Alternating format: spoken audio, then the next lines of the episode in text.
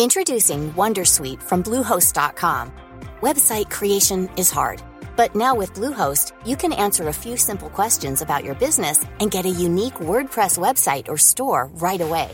From there, you can customize your design, colors, and content. And Bluehost automatically helps you get found in search engines like Google and Bing. From step-by-step guidance to suggested plugins, Bluehost makes WordPress wonderful for everyone. Go to bluehost.com/wondersuite. ¿Qué tal? ¿Cómo están? Qué gusto en saludarlos. Una emisión más para platicar con ustedes de Mirando con Miró. En esta ocasión, el tema que ya lo habíamos comentado es el de el Foro Económico Mundial de Davos. Y lo comentamos de nueva cuenta porque han surgido una cantidad de elementos que en otras ocasiones no habían surgido. El Foro Económico de Davos, como todos sabemos, es pues ahora sí que el club de los dueños del mundo que definen qué va a pasar con este, con el mundo, en el próximo año. Y en algunos casos hablan de estrategias que pueden rebasar el año. Simplemente es la reunión anual que prefiguran y configuran un grupo que vamos a ver, es que el tema es apasionante. Surgió, íbamos a comentar algo así como, bueno, los lineamientos generales que se desprenden de la reunión 54 de Davos allá en Suiza, pues dejó en claro, pero en el camino tropezamos con un documento que se los quiero recomendar, que ojalá que haya oportunidad de que lo lean, porque creo que es una radiografía, ni siquiera es una fotografía, es una radiografía que deja ver exactamente qué es y quiénes conforman el Foro Económico de Davos. Y esto nos va a permitir y sacar algunas inferencias que nos llevan a ver realmente cuál es el futuro de una clase, y ni siquiera una clase, de un grupo social que quizás es el más numeroso y que pues prácticamente quien determina qué hacer, cómo hacer y por qué hacerlo es el pequeño grupo que se reúne en la ciudad de Davos. ¿Y quién lo reúne y por qué lo reúne? Hoy miremos a un evento que se repite y como decíamos hace un rato en su versión 54 y que siempre prácticamente desde su formación ha provocado incidentes de todo tipo, no siempre agradables, mm, por decirlo menos, ya que la reunión anual en la ciudad suiza de Davos es promovido y cuenta con la asistencia de los más ricos del mundo, los dueños del mundo, han dicho algunos. Lo cierto es que marca un hito después de cada reunión. ¿Cuál fue el resultado? ¿Hacia dónde apuntan las tendencias de la última reunión del Foro Económico Mundial?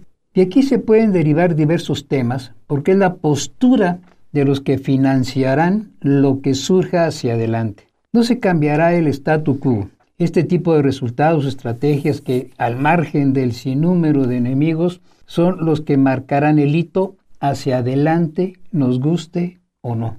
Y aquí me quiero detener un poco porque se habló durante la reunión de un tema que, bueno, ahora ya es recurrente en cualquier conversación, en cualquier reunión, que es la inteligencia artificial. Hacia dónde va, cómo se maneja, quién la maneja. Eh, realmente hay que confiar mucho en ella, no hay que confiar. Eh, siempre habla bien, no miente. En fin, tiene una serie de interrogantes que se han venido planteando que es interesante que tomemos en consideración. Por un factor importante, la aplicación que tiene ya la inteligencia artificial ha servido para depurar proyectos, para advertir imprecisiones que quizá hayan pasado inadvertidas, pero finalmente al recorrerlo con un instrumento de inteligencia artificial, pues se encuentra que no era tan preciso o que le faltaba afinar algunos puntos. Y aquí surge una pregunta que no contestaremos el día de hoy, pero sí que quede en el ánimo de quien nos escucha, que es ¿Qué hubiera pasado en el caso concreto y específico de México y su tragedia de estos últimos cinco años? ¿Qué sucedería o qué hubiera sucedido si antes de hacer las obras que se hicieron,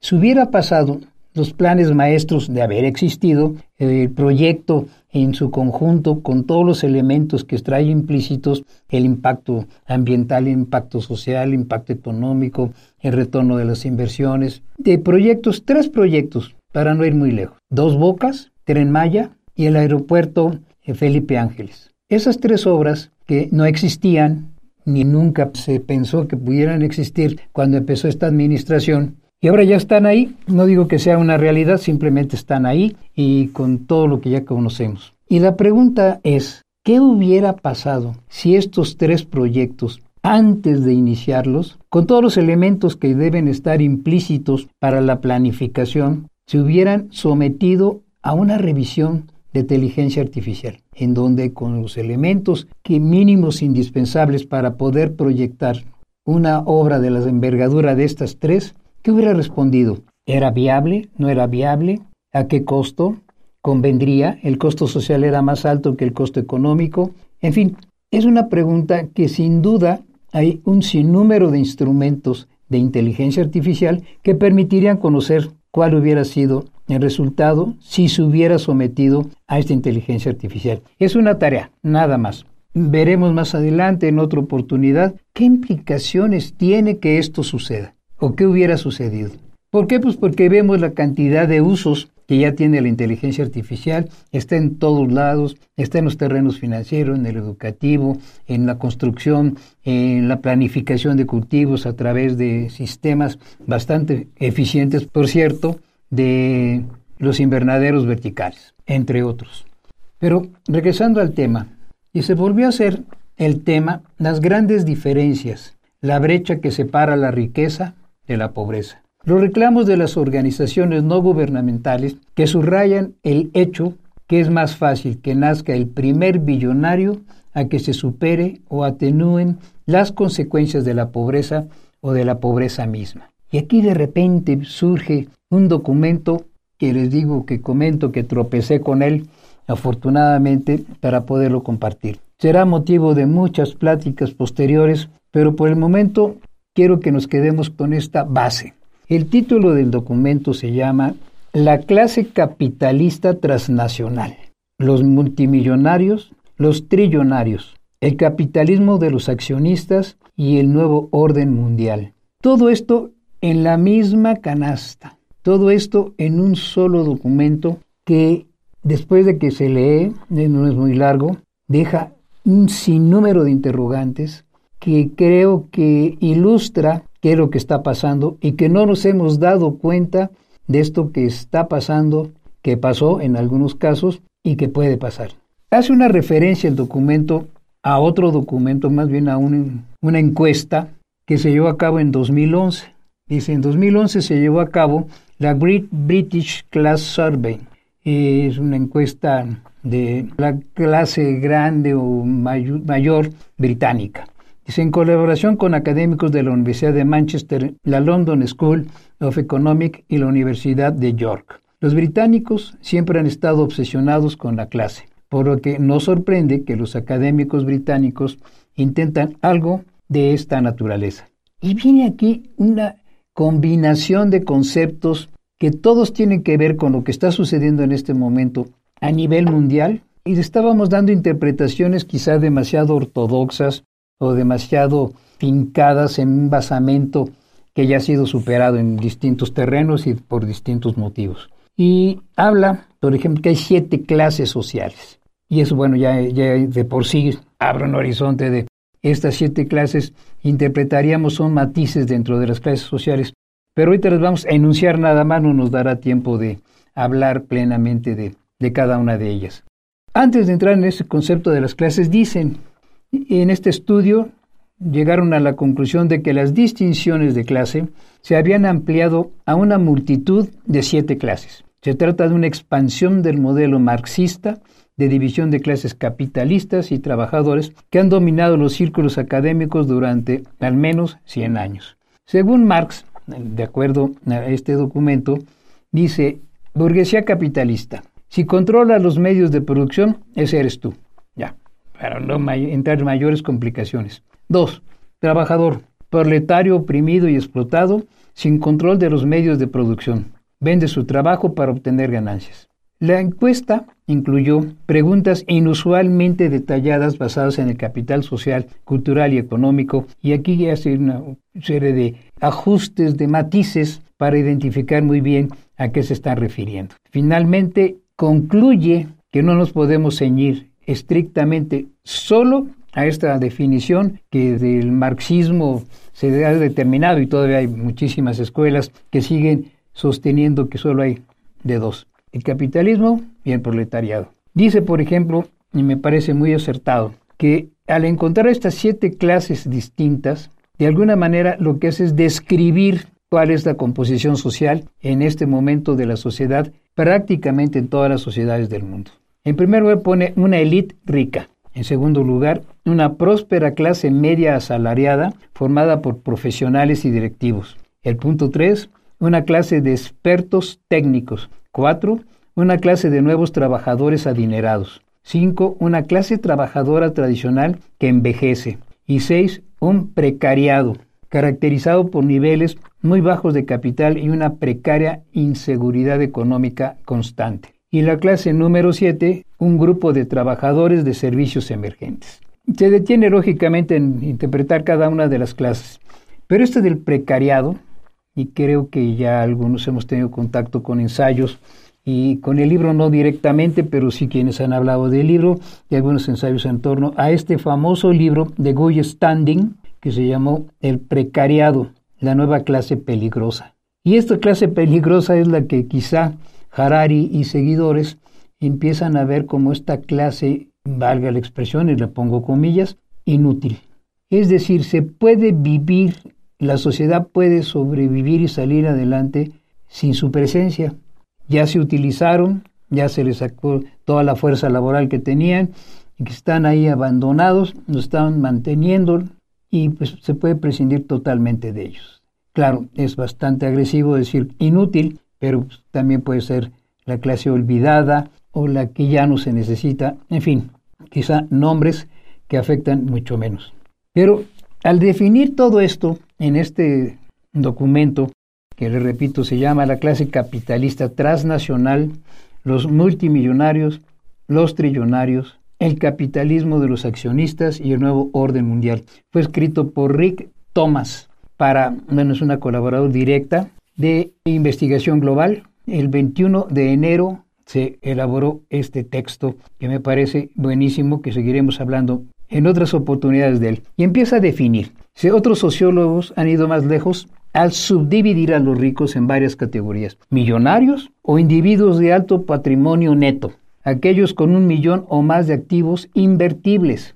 Hay aproximadamente 15 millones de estos individuos de alto patrimonio neto. Dice, según el informe de las ciudades más ricas del mundo de 2023, es este, este dato. Multimillonarios o individuos de un patrimonio neto ultra alto, aquellos con un patrimonio neto de 30 millones de dólares o más hay 211.275 personas muy patrimoniales en el mundo, con un patrimonio neto total combinado de 29.7 billones de dólares. Y los multimillonarios, según el Forbes, dice, hay 2.640 millonarios en el mundo que en conjunto valen alrededor de 12 billones de dólares. El número de multimillonarios ha duplicado cada 10 años. En 2013 había 1.426 multimillonarios, con un valor de 5.5 billones de dólares. En 2003 solo había 476 multimillonarios con valor de solo 1.4 billones de dólares. Si usted se da cuenta, con una concentración de la riqueza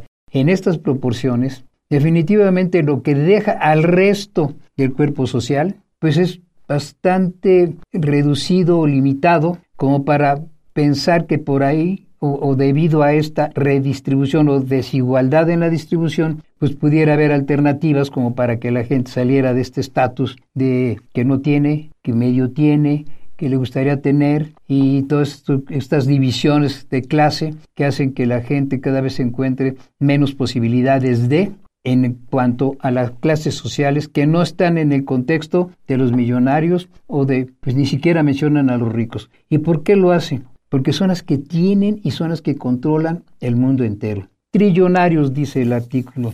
Esta clase ni siquiera existe en los medios de comunicación ni en los círculos académicos. Por encima de la clase multimillonaria están los billonarios invisibles. Y vea por qué son invisibles. Que nunca son mencionados por revistas especializadas ni por ninguna otra lista de los ricos. Nadie sabe realmente cuánto valen En términos generales, la comunidad alternativa supone que personas como los Rothschild y los Rockefeller están en la cima de esta lista.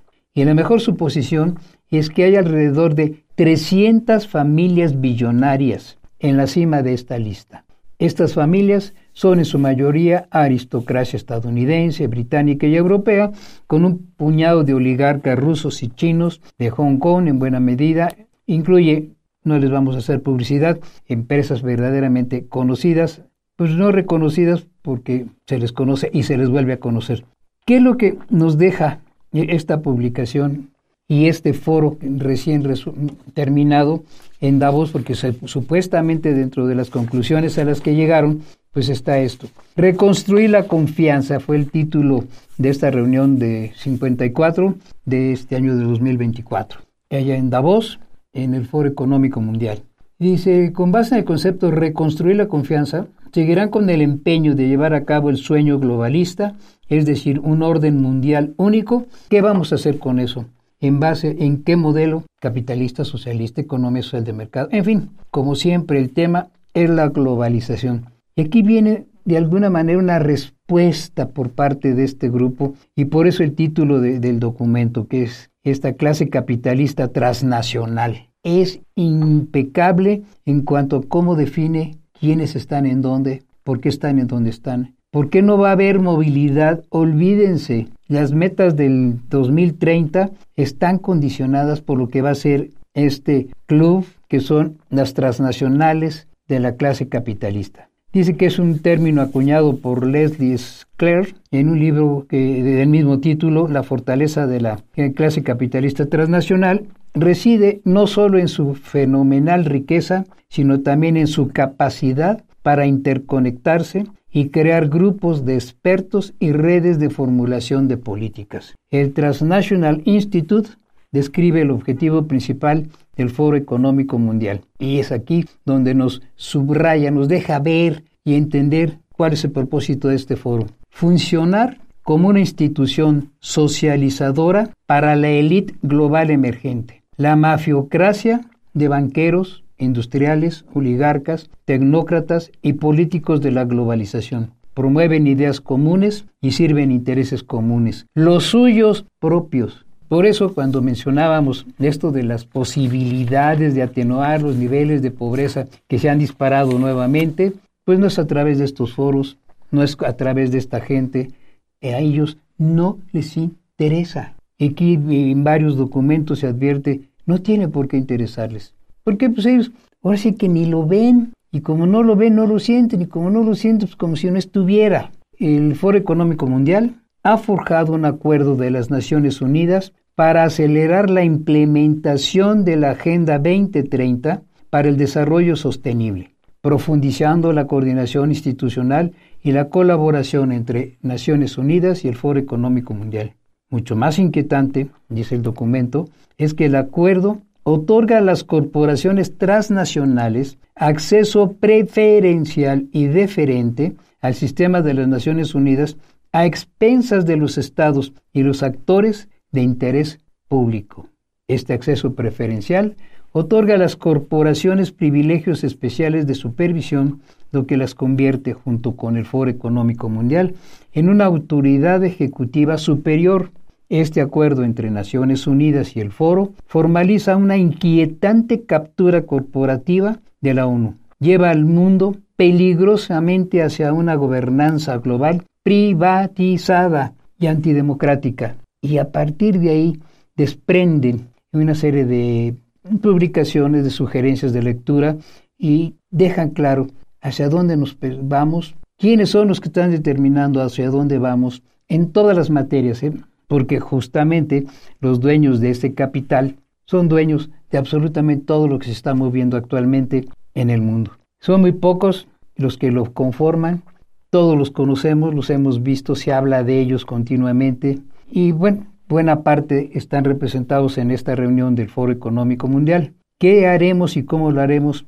Pues trataremos de entender, realmente nos podemos, los que no formamos parte de este club, dueños del mundo, formar parte, y pues, no sé, no sustancial, pero sí una parte que por lo menos podamos levantar la mano y opinar y decir algo en beneficio del país, de la sociedad, de algunos ajustes y la distribución ya no de la riqueza, sino de los medios de producción y ni siquiera de producción, sino también de información y comunicación. Las nuevas tecnologías, ¿a quién están beneficiando y hasta dónde pueden llegar? ¿Qué tanto van a desplazar a la mano de obra que se supone calificada y tratada desde hace tanto tiempo y que se supone que hay grandes trabajos sobre esta materia? Dice, el mundo está interconectado con el comercio, el transporte, los medios de comunicación a un nivel sin precedentes, nunca antes visto en la historia mundial. No se puede desconectar. La razón por lo que la clase la clase capitalista transnacional ha podido alcanzar sus objetivos es por esta interconexión global. Lo decíamos en nuestro comentario de la semana pasada, realmente quien controla todos los hilos, todo lo que se pretende, todo lo que se ha venido haciendo, las grandes riquezas. Ahora no están asociados fundamentalmente a Internet, a los satélites, a la comunicación, a la información, a la operación de la información, de información de la sociedad y hacia dónde lo tiene que llevar y cómo lo quieren y lo pueden llevar. Hay un punto que quiero señalar que es justamente eh, globalización y el orden mundial único, que es reconstruir la confianza porque ha crecido la duda. Lo que se está haciendo es lo correcto. De hecho, un cambio de conciencia se está afianzando en todo el mundo. Tal vez la élite acuda a cifras récord en Davos 24. No fue así, ya pasó, pero esperemos resultados más adelante para ver qué tiene que ofrecer